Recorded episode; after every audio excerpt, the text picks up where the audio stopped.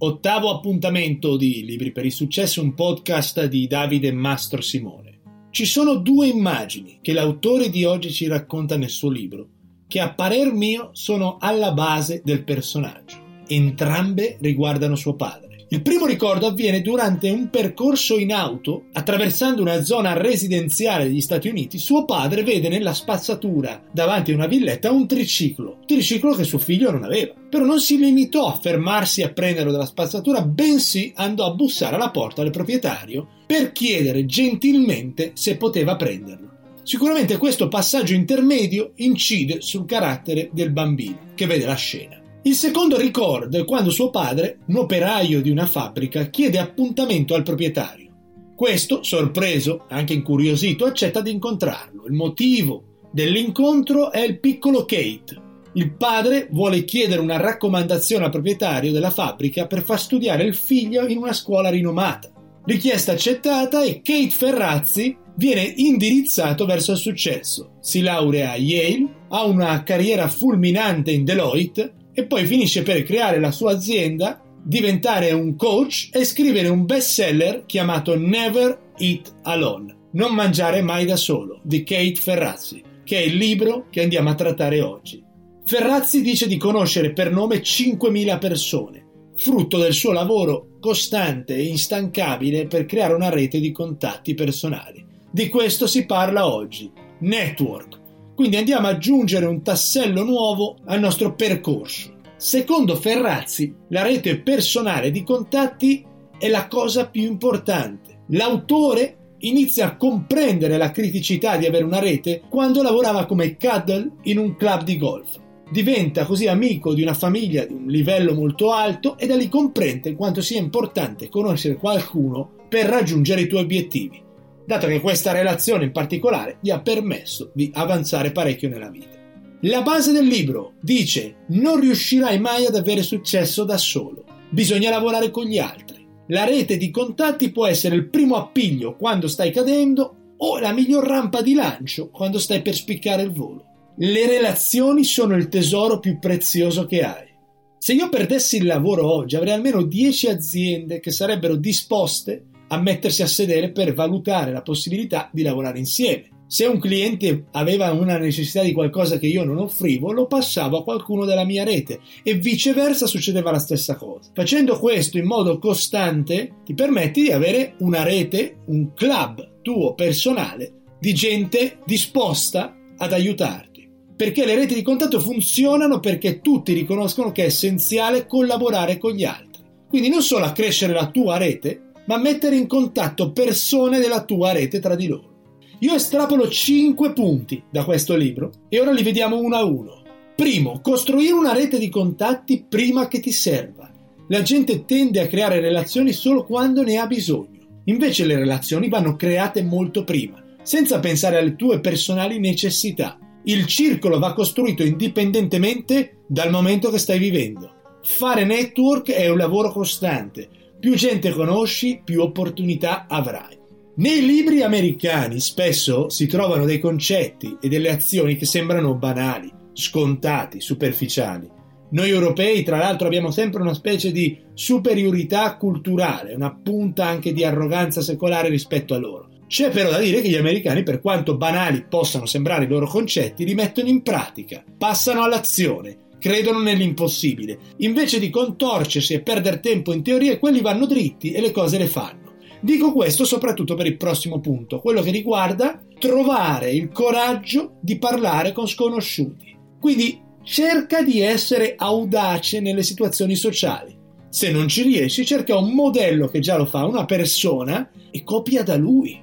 Cerca di emularlo quelle persone che vanno a una cena o a una festa e dopo mezz'ora conoscono tutti per nome e tutti conoscono loro. Ci sono queste persone. Quello è l'approccio che ti serve per mettere una X su questo secondo punto, trovare il coraggio di parlare con sconosciuti. Se non ci riesci o hai dei blocchi di timidezza, cerca di fare delle cose per superare questi blocchi. Per esempio, Parla con la persona con la quale stai facendo un tragitto in metro, in aereo, in treno, rompi il ghiaccio. Iscriviti a un corso per parlare in pubblico, per esempio, o esci o viaggia da solo. Mettiti in condizione di doverlo fare. L'obiettivo di fare network è trasformare un meeting fugace in qualcosa di duraturo. Ora entriamo nel terzo punto, quindi scaldare le chiamate fredde. Cos'è una chiamata fredda? Una cold calling in inglese. Sono quelle chiamate che tu fai a gente che non conosci. Prima di fare queste chiamate devi scaldare l'ambiente, studiare con chi ti stai relazionando. Non puoi fare una chiamata a freddo e non sapere neanche chi stai chiamando. Cerca su Google, su LinkedIn, cerca se ha scritto degli articoli, per esempio leggi il bilancio annuale dell'azienda per la quale lavora, informati su chi stai chiamando. Tutti abbiamo ricevuto chiamate da centralinisti che ci chiamano a casa per offrirci qualcosa. L'istinto immediato è, è chiudergli il telefono in faccia. Loro non sanno chi sei, non sanno se hai bisogno di quella cosa, non ti stanno dando un valore e non ti lasciano parlare. Come si fa a scaldare queste chiamate? Perché non è mai il momento giusto di chiamare qualcuno. Innanzitutto cerca una persona in comune con quella persona che stai chiamando. Guarda su LinkedIn se nella vostra rete di contatti c'è qualcuno che conoscete. Quello è un ottimo modo di iniziare. Fai sapere qual è il tuo valore nei primi 30 secondi. Devi dire tanto, ma in poco tempo. Ricordati che non è un monologo, è un dialogo. E poi ricordati che l'obiettivo principale di queste chiamate è vedersi, prendersi un caffè.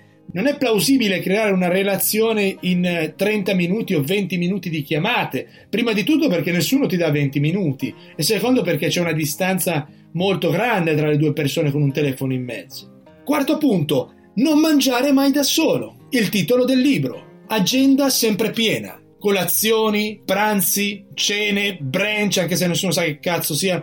Tieni la tua agenda piena. Per esempio, una cosa che faccio io, essendo un venditore, quando vado a conoscere qualcuno, per esempio chiamo, prendo un meeting, mi presento nell'ufficio della persona che devo incontrare e di solito mi metto in una saletta d'attesa a aspettare che questa persona venga. Quando arriva mi trova in piedi e con la giacca ancora addosso. E la prima cosa che faccio è dirgli: Senti, ti va di andare giù a prendere un caffè o a fare colazione e scambiare due chiacchiere? È più importante 15 minuti a prendere un caffè in un bar che un'ora lì dentro ad annoiarlo o ad annoiarti tu. In una sala riunione siete un cliente e un venditore, al bar siete due persone. Vi dico una cosa importante, importantissima se lavorate nelle vendite, nelle consulenze o se siete persone che fanno delle riunioni per raggiungere degli obiettivi o chiudere dei contratti, quando state in una sala riunione è un errore gravissimo prima che entri la persona che deve parlare con voi tirar fuori il computer, l'iPad, la presentazione. No, non fate niente di tutto questo, perché ancora non ve l'ha chiesto. La cosa migliore da fare è dirgli andiamo fuori a prendere un caffè la possibilità di chiudere un accordo così si decuplica. Ultimo punto, le relazioni sono come un piccolo giardino. Per un periodo io l'ho avuto un orto. All'inizio ero estremamente entusiasta. Volevo piantare dei fiori, degli ortaggi, poi però mi resi conto di che cos'era avere un orto. Se non te ne prendi cura, ti diventa una giungla o un deserto. Una rete di contatti è la stessa cosa. Non puoi aspettare Natale per farti sentire. Manda delle mail, delle lettere, per esempio, cosa che non fa nessuno, fai delle chiamate, tieniti in contatto con le tue persone. C'è una piccola regola che ci lascia l'autore per misurare a che punto siamo del processo per la creazione di un nuovo contatto personale. La persona con la quale vuoi relazionarti deve sentire il tuo nome almeno tre volte in diversi contesti, telefonicamente, via mail e in persona.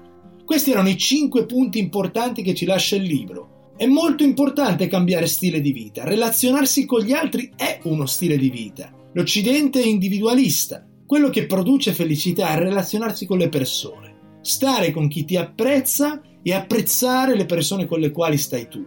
Questa, tra l'altro, è la migliore epoca per relazionarsi, ma anche la peggiore, perché la tecnologia non rimpiazza le relazioni personali aiuta ad arrivare a più persone, però non basta collegarsi su LinkedIn. Dovete farvi una chiamata, mandare una mail, conoscervi, prendere un caffè, quella è una rete. Collegarsi non è sufficiente. Però purtroppo la maggior parte delle persone si ferma a un collegamento virtuale, non va oltre. C'è gente che ha 10.000 persone su Facebook, ma se ha un problema gli rispondono in tre al telefono. Siate generosi, date alla vostra rete di contatto la possibilità di collegarsi tra di loro, perché poi avrete una comunità di persone che sarà felice di restituirvi il favore. Grazie e alla settimana prossima con uno dei migliori libri di sviluppo personale mai scritti.